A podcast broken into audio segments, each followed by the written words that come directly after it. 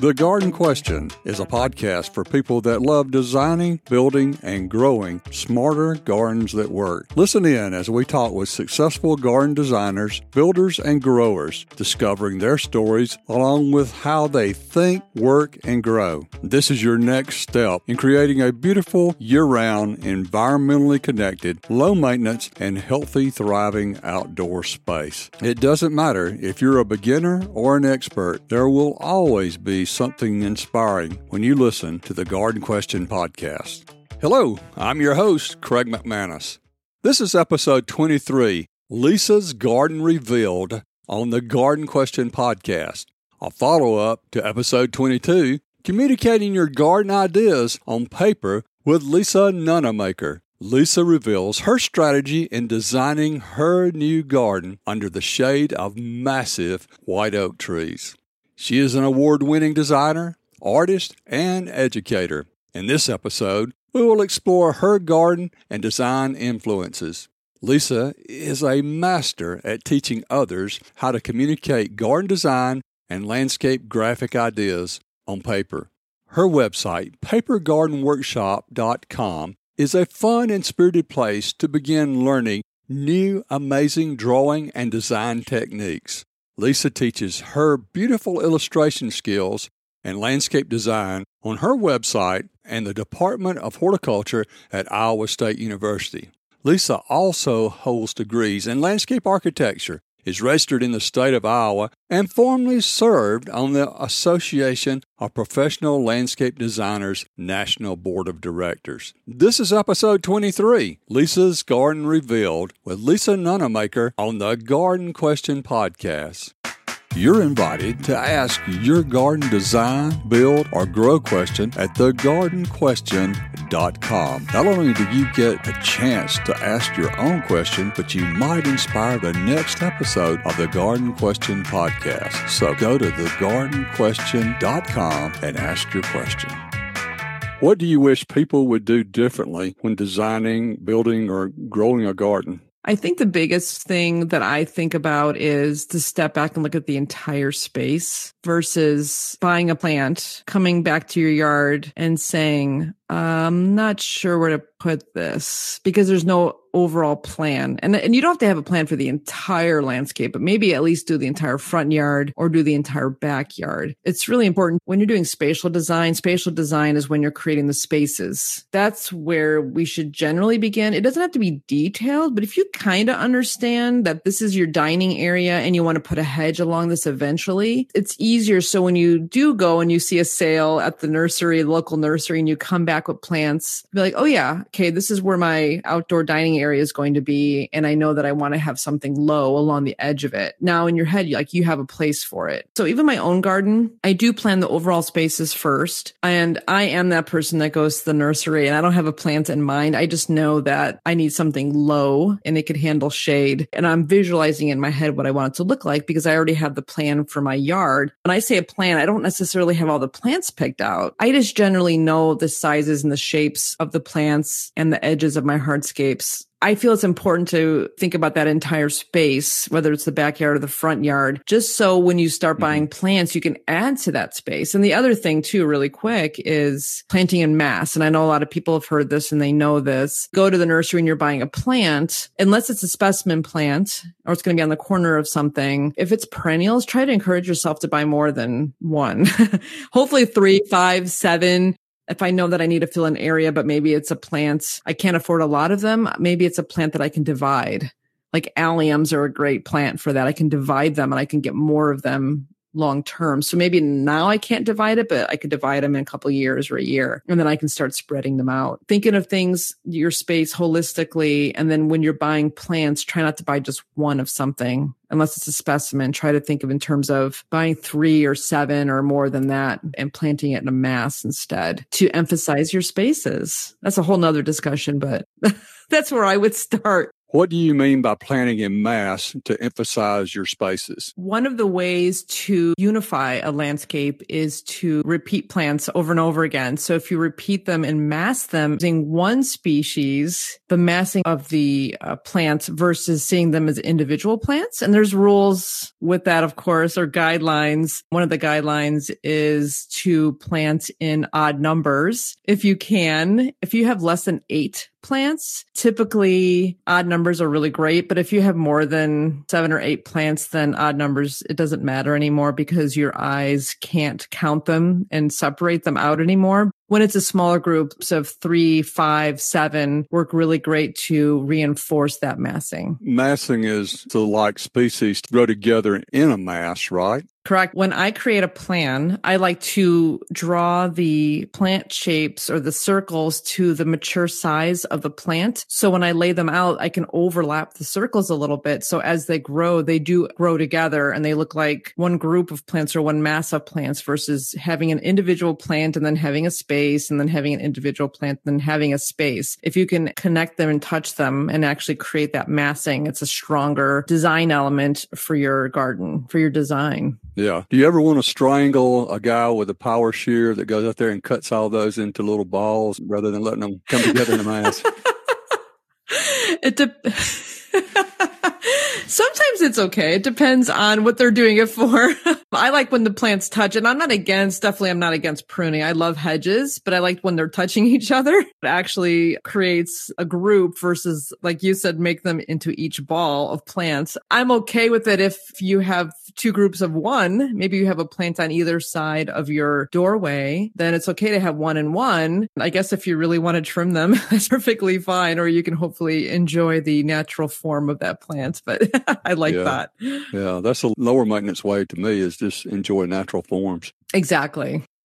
What is your earliest garden memory? My earliest garden memory. I grew up northwest of Chicago. I lived in the city when I was young, and then we moved out to the suburbs when I was a little bit older. I remember driving to Indiana to see my great-grandparents. They had this farm, and they had this amazing vegetable garden. I don't know if there was flowers. I just remember being absolutely amazed because I was coming from the city. We lived in Chicago at the time, and I had never seen anything like that before. And I was just smitten with that. My mom and dad don't garden, and they never have and probably never will. That kind of stuck with me until eighth grade. We went, we got to go to Washington, D C for a eighth grade field trip. And I begged my parents to go. We saved up for months so I could go to this trip. And we went to Mount Vernon, you know, George Washington's house. I had never seen anything like that before in my life, and I could not believe it. And I remember in eighth grade buying the site plan for Mount Vernon, and I would just look at that thing all the time. And, you know, I didn't have anybody in my life that could tell me, oh, that's a landscape designer, or that's a garden, or and this is how you, I mean, nobody in my life knew anything about any of that, even design. I didn't know any designers either. All I know is, is that I was infatuated with Mount Vernon, and I just kind of hung on to that for a long time. Yeah. I tried to plant stuff in our yard, which, by the way, our yard was basically a tomato plant and a mulberry tree.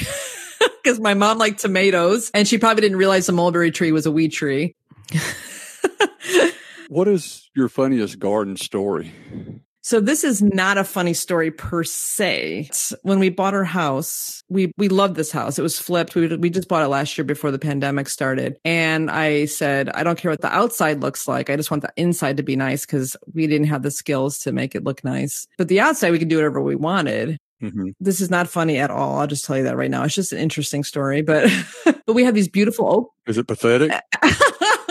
It could be pathetic. You may not want to use this story.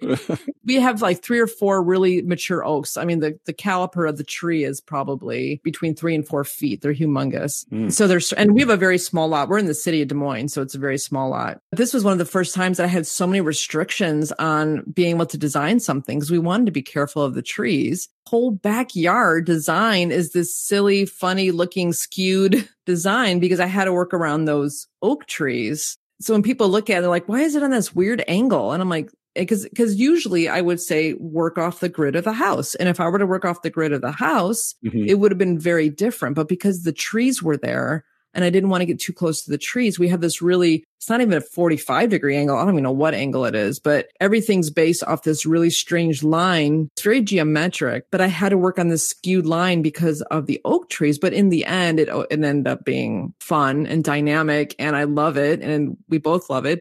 It's funny how a site can tell you how something will be and you can never envision it. And now it's this crazy, funky looking design, all because of, well, in this case, it's the trees, but it could be for anything. So that's not really funny. It's more of a funky, it's more of a story about how I had to use yeah. my, my silly looking design that we have ends up coming from the site conditions. In the end, that would end up being great. So that's why I always tell people, don't get frustrated by boundaries and things that might be in the way, because in the end, those are the things that actually make your designs really great. I've got this idea that the more constricted we are, the more creative we got to be. Yes. So those oak trees constricted you on the site. That's a major constriction. We're used to some constrictions like boundaries and things like that, but you became really creative in that. Right, right, which is fun. When you said about the constrictions, one of the things that I like to tell people is we always talk about thinking outside the box, but I always tell people mm-hmm. we need to think inside the box because we need to have constrictions to make us more creative by narrowing down. So I always use the example of, you know, if you're going to have a birthday party, yeah. if you just say, I'm going to have a birthday party. And then now you're going to go out and buy,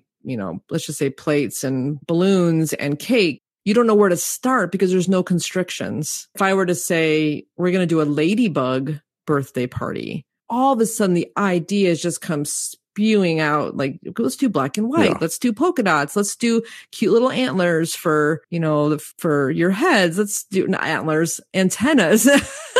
Let's use cute little antennas for your head decorations. Let's do insect parties. And so all of a sudden, all these ideas come throwing out of you because you've constricted yourself yeah. versus, and that's the idea of themes. And that's the whole idea of themes, of course, too, that when you restrict with a theme, you get more ideas too. And that's why budgets are good. Is that a good thing to say?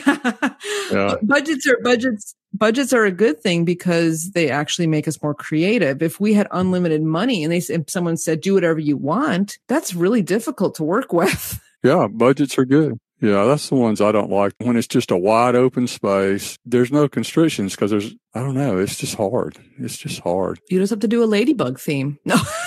Yeah, we'll do a ladybug garden there. Or a peanut butter and jelly garden. Exactly. That's great. Uh, okay. Uh, you're, uh, you're a designer, artist, and educator. Why did you decide to pursue the design profession? You know, when I was younger, I had mentioned about going to Mount Vernon and um, seeing my grandparents' garden. In high school and middle school, I was infatuated with Lego blocks, like a lot of kids are. I also had Barbies, and my mom was kind enough to let me use an empty closet in the back of our house, and I built an entire town back there. And this is a kid that, you know, we didn't have any money, so I would always, I had to do whatever I could. I would garage set, go garage sailing to find either old Barbie things, or I would create my own. I would build things out of, you know, toilet paper rolls and, you know, old cereal boxes for beds. And, and I always enjoyed that idea of creating these spaces. So I actually created three houses with my, my Barbies, and we had sidewalks, and I don't know what it is. It, it, I was always drawn to that. So when I went to college, I knew I wanted to do design. I had never heard of landscape architecture. So that's what my degrees are in. I was looking up architecture because I knew what an architect was because Brady Bunch told me what an architect was. I knew what that was.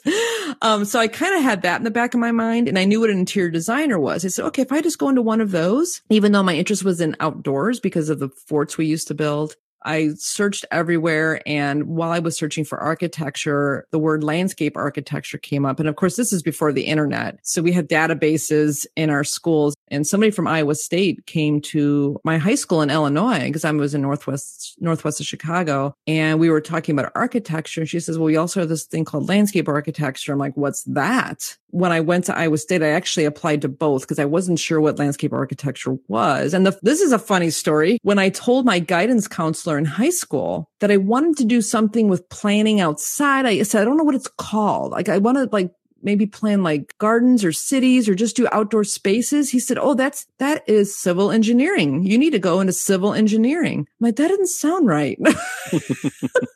Civil engineering is an amazing field, but I just knew that wasn't the field that I wanted to go into. So right. when this person from Iowa State said, we have architecture and landscape architecture, I explored both when I went to the orientation. And I'm like, yes, when I saw the orientation, it clicked. I'm like, that's exactly what I wanted to do. And the cool thing is, is I actually teach. I my my degree is in landscape architecture, but I teach landscape design in the Department of Horticulture at Iowa State now. Mm-hmm. And they're a little different, but they're very similar. It's just cool to be able to, my real interest is in residential design.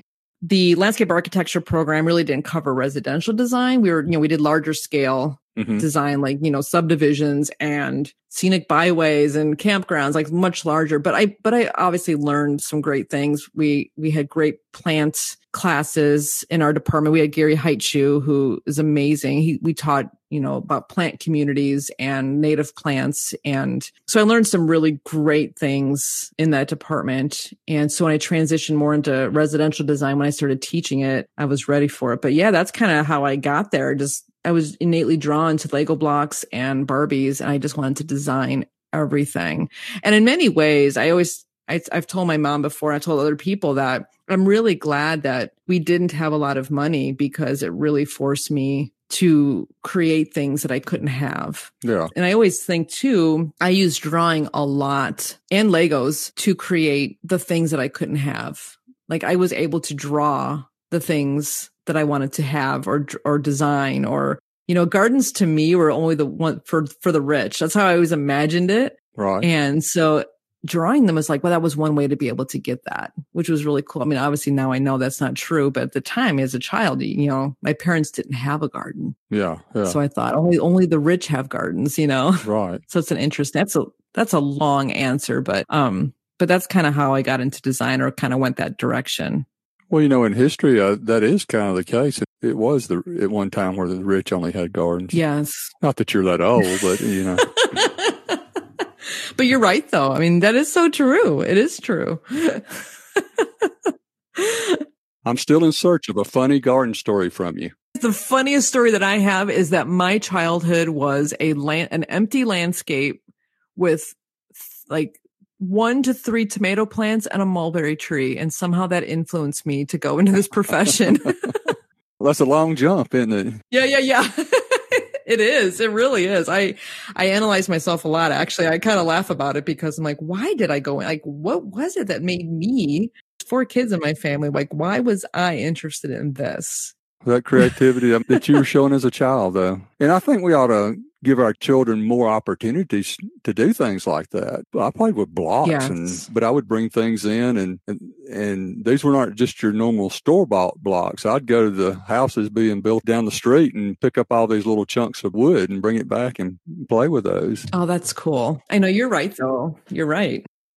More with Lisa after this. the garden question dot com is an awesome website because we expand each podcast episode with accurate resources and links for gardeners. You can also listen to every single episode again as many times as you like. Think of it as an extension of the podcast at the garden question dot com.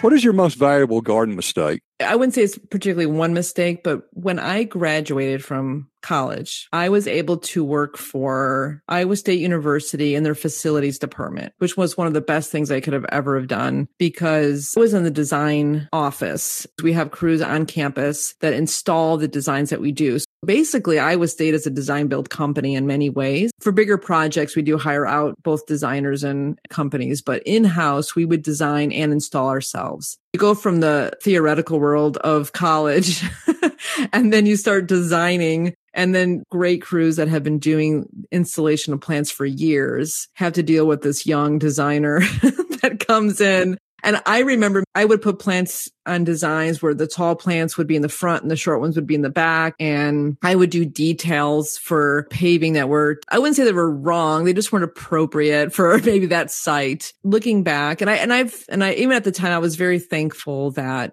they took me under their wing and shared with me. They were great about telling me, okay, Lisa, they would look at my designs and they'd be like, this isn't going to work. You need to do this. You need to do that. Or don't plant that plant. We've planted it a hundred times. It doesn't do well here. So I had a series of mistakes. I'm really thankful that I didn't work for a, just a pure design office first for my own personal reasons, because I didn't have a lot of design experiences. I didn't, my parents didn't garden. So I didn't have the knowledge of what plants do well, what don't, what do they actually look like year round? Because I had just come out of plant classes where I only saw them certain seasons. Working with these other designers and these crews that were installing the landscapes, they were honest with me. And luckily I, I was someone that realized I didn't, I, I knew I didn't know everything. So I was very open to learning. They would constantly tell me, try this, try that. We're not going to do that. Can you change that? And they would just tell me up front. Some mistakes got through and I had to deal with it. I mean, I remember once we designed an entire children's landscape. Now I had been there for, for a few years at that point. They called me over to the site and they could not get one of the playground equipment pieces in because I did not have the correct clearance, but we had already put the hardscapes in. So I'm like, oh no, what are we going to do? And I'm like looking at it and looking at it. And luckily, after thinking about it for a while, I realized it was just shifting the entire playground to like three or four degrees, and maybe probably more than that, like twenty degrees. And then it was like, oh, now it fits, now it works. That experience and all the other ones have shown me that there's a solution to everything. That's probably the biggest things that I've ever learned is no matter what mistake you made, whatever didn't work, I have learned that there is a solution to everything. You just have to step back and think about it instead of getting upset and angry about it. I mean, we'll get a little upset and angry. It's okay to get a little upset and angry. There's always a, a solution. So yeah, I made a lot of mistakes in the beginning and I still do, of course. Those early crews, I'm just thankful. I think the biggest thing that I would encourage other people to do, that, especially the people that are new to this profession or any profession, is to don't think you know it all. Because even now, I will be honest, I don't. And it, it hurts people when they think they know it all and they don't listen to somebody else and get their inputs. If someone else has been installing paving for thirty years, they're probably going to know more than you. So it's important to step back and listen and learn versus assuming and having a big yeah. head and saying, I'm not going to listen and I'm not going to fix the thing that didn't work. I learned early on, it's more important to step back and listen to the people that have been doing it for years. They even let me install lots of projects with them, which was really kind of them because I learned really quickly. I'm like, I think I need to have some installation experience. So they were kind enough to let me do that. Like right off the bat, I needed to learn the skill. When I make a mistake, know that I can fix it. Also be willing to listen to people that have been doing it for years and learn the best way to do that and be able to, to fix it for the future. Did they let you do maintenance with them? Because I think there's a lot of times I see in designs that if somebody could do the maintenance on this landscape, they probably wouldn't have designed it that way. Exactly. I didn't specifically do maintenance because I worked for facilities. You know, we were doing snow removal and weeding and mowing. So I worked closely with them. So I heard everything. If I had a design that was going to hinder being able to, to pile up snow in the winter, I heard about it. I am very thankful for that too. Like, exactly. Maintenance is one of those we never talk about in school. I learned so much at that job. I learned about maintenance. I learned about design. I learned about installation. I did learn a lot about maintenance, not directly because I was doing it, but because the crews were always honest with me and told me, they're like, this isn't going to work for mowing. This isn't going to work for snow removal. You know, they would always tell me, and it was, it was great. I was very fortunate for that. Yeah, yeah. I would like for you to complete this statement. In my garden, I have. In my garden, I have lots of great outdoor rooms that we planned. The rest of my garden is, of course, still a work in progress, like most gardens. I have a great start to some fun design plant communities that I'm putting in. In my garden, the biggest thing is, is that I feel like we've created some great outdoor rooms to start. We're using our garden a lot because of it, which is awesome. And in my garden, I also have two crazy dogs. Speaking of maintenance, I've learned a lot about dogs and digging. And oh, yeah, we could do a whole show on dogs and gardens. I know. And pouncing. That is my garden. In my garden, I would say I, the thing I love the most about it is that we have great outdoor spaces that we are using and we get to spend a lot of time outside, which is really awesome. What are your future plans for your garden? Future plans are we would love to add more edibles into it. I love the mix of formal gardens with informal gardens and then also edibles mixed in. We have a lot of shade, so I'm doing more of a design plant community approach where we're trying to do communities for uh, shade. Over the years, I'm hoping to fill that in. No, and there is no turf. We will not have any turf. The yard, the backyard already has no turf. I'm not against turf. I actually I love it, to be honest with you, in many ways, because there's there's a great there's great benefits to it. But we don't need turf, and we have a small yard, and um, I'd rather fill it with plants. Long term, the goal is to not have any turf in both the front and backyard. The backyard doesn't have any now. We already took it all out. The front yard, I'm hiring somebody to build a wall and redo our stairs and do all these cool things out front. When they're done with the hardscape, then we're going to get rid of the turf in the front yard also and try and experiment with some different things. So I'm kind of excited. I see my yard as that experimental thing that I've been wanting. I've had big yards in the past, and I'm excited to finally have a small yard so I can do really intense gardening, which I've always loved to do. That's kind of where it's going. Please explain the approach to designing and plant communities. The idea of plant communities, there's actually a, a couple terminology or words I should probably explain a little bit more. So plant community is a naturally occurring grouping of plants. So for instance, plants that grow in a prairie or plants that grow in the woods on the south side of the woods or the north side of the woods. Designed plant community would be a plant community that we as designers would create. We would be inspired by a natural plant community, but it does not have to be all native plants. For instance, you might have a right-of-way in an urban environment that has a certain type of soil and maybe it's full sun. The idea is to find plants in a naturally occurring site that would grow in that setting and would like those conditions, but aren't necessarily native. Even though starting with a native plant community is a great place to start, then you can add additional plants that are not invasive, of course, to be able to live in that site. It's really about, can you find plants that would grow well together? They need the same conditions.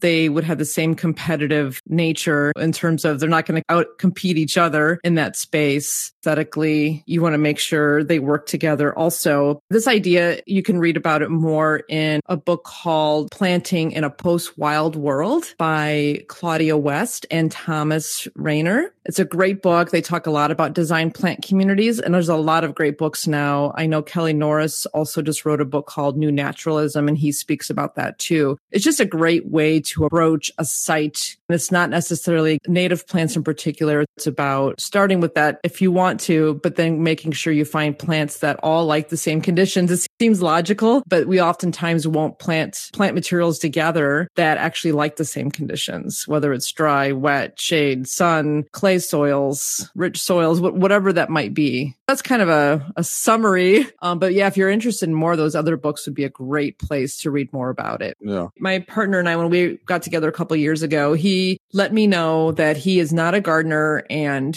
he hates maintaining them. And I appreciated that honesty because as we looked for houses, I knew it had to be a house that I could maintain myself, that I need a small garden. The irony of it all is that he's the one that's moved the most rock and cut the, you know, patios out in the back. He's done just as much work as me. Yeah. I didn't ask him. He wanted to jump in. Kind of cool how that worked out. Well, he may develop a love for gardening. I know.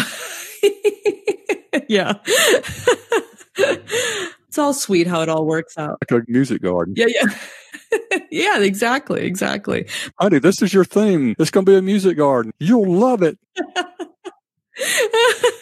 We did talk about that, actually. We never went that direction, but uh, we did talk about it. It's so funny. I love it. I love it. But yeah, I love having the small garden. It's so much fun because I can actually create the spaces and the the beds are there and it's really easy and it's really cool. So I, it's been fun.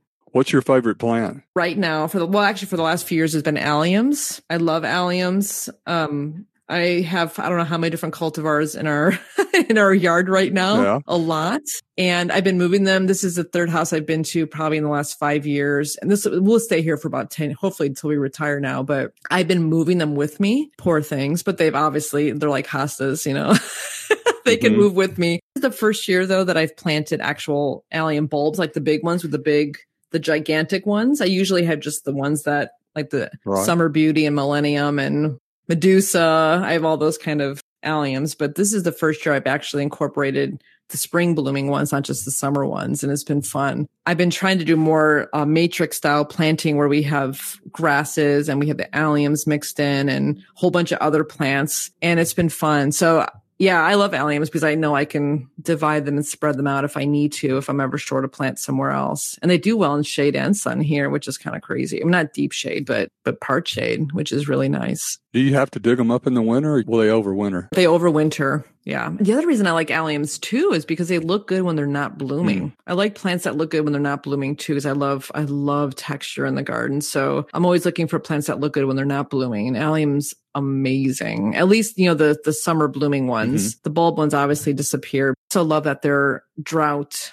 tolerant, because especially this summer, because we've had no water for who knows how long now. And alliums always look great, even if it's dry. All right. What's the second most favorite plant?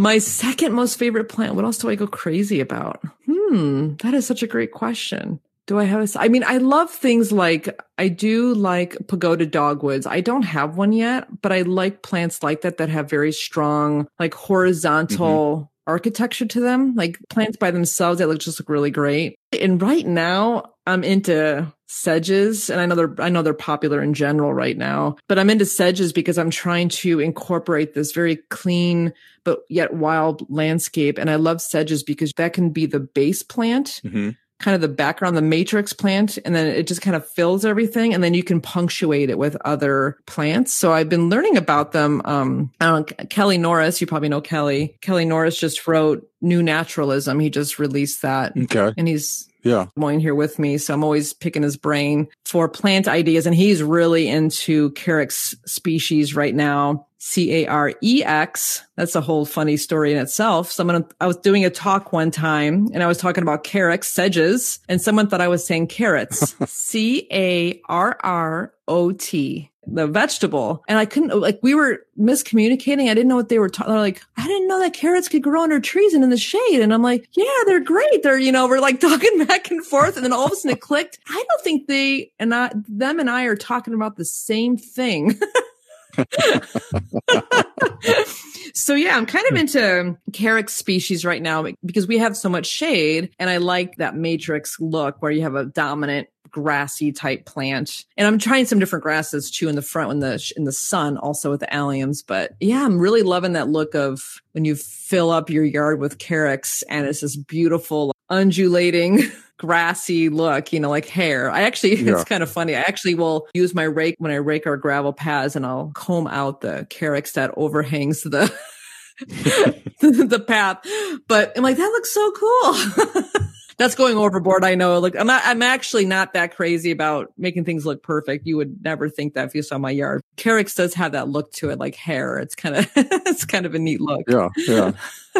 Do the oak leaves, I mean, I don't know what type of oaks you have, but do they get intertwined in the Carex? They do. So we have white oaks in the back, and there are leaves everywhere. So it's funny because I just ordered, I just decided today that I'm going to do the monthly plan for leaf taking away instead of having bags, because we get so many leaves. I needed to pay for the big system, like a big, you know, big barrel for them. But um, no, we get a lot of leaves, and they do fall in the Carex and in everything. So that's one thing, of course, I did not anticipate. I love the oaks and I would never give them up, but it is a lot of, I am raking a lot, but that's okay. It makes, it's relaxing, and we just kind of stay on top of it. So we can keep everything, mostly just rake on the paths, to yeah. be honest with you, and the the big stuff out of the beds. But yeah, that's, that's a big thing. That's a big maintenance thing. Definitely. Yeah. And just think about how much money you're saving with gym membership. Exactly. It's so true though. When I, when I shovel snow in the winter, I always tell myself, this is my winter exercise. Cause when would I, when would I ever do get any arm exercise? Like never. So shoveling snow is a good thing.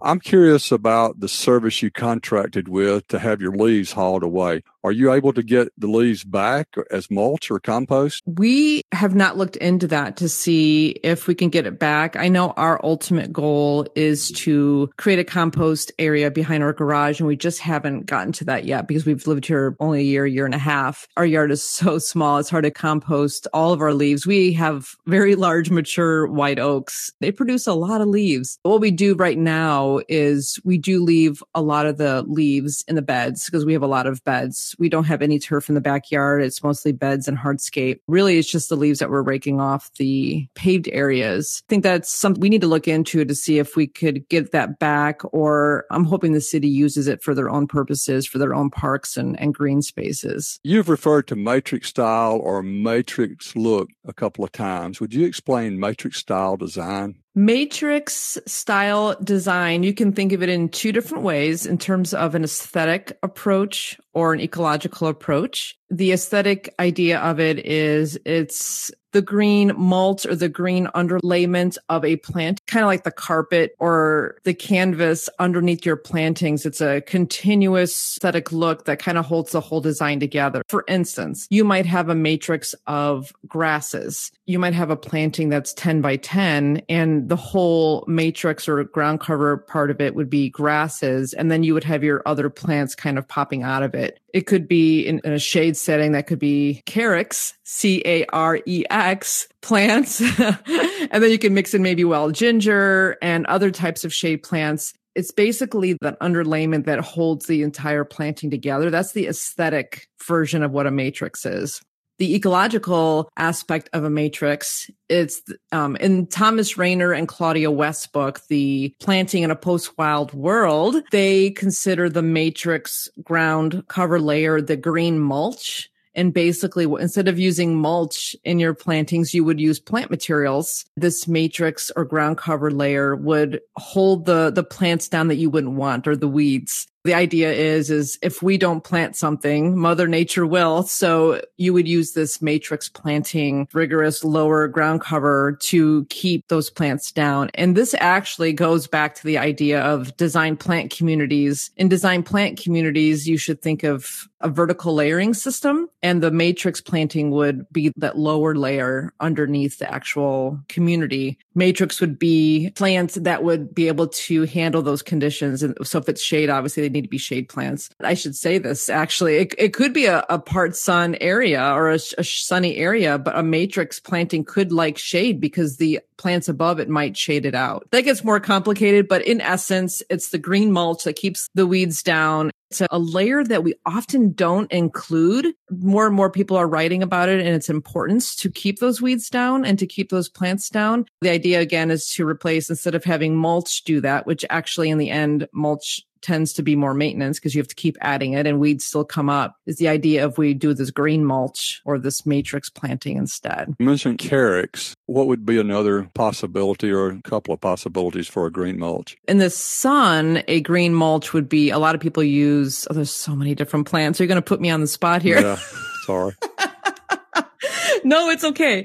So in the sun, I know I'm particularly in my, I have a planting that I have in my right of way on the streets, and I'm using prairie drop seed. I'm using allium, several, I have like four or five different cultivars of allium. I'm using ajuga in that planting because ajuga is, I like ajuga because it's, you know, it's low to the ground and it's, it's pretty rigorous, you know, and it'll, it'll keep a lot of things down. I'm using that as the really low plant that actually creeps and crawls in between the prairie drop seed and the allium. I love that. I know in the backyard, I have a shady area and I use Carex and I'm using tiarella right now. I have some coral bells in there also. If you're going to use things like hostas, I don't know if hostas are the greatest matrix plant, but if you have ones that are hugging the ground, the idea is you want plants that are more rhizominous and that are closer to the ground and can compete with other plants that might come through. You want them to be pretty thick and pretty tough. Um, that's why a lot of, in the shade, a lot of people use Carex species in particular for that. I like to mix in coarse texture or larger leaves with them. And that's why I like to mix in like tiarella or coral bells or even uh, wild ginger. Wild ginger is better mixed with other plants that are a little bit more thick and cover the ground a little bit better. And I would guess that would need to be something that's not going to climb the plants too, right? Correct. So again, it's that idea of, if you read about about design plant communities, you want to make sure you use plants that have the same competitive nature. You, you definitely don't want to include a plant that's going to take over all the other plants. And so you want to be more careful about that. Yeah, yeah.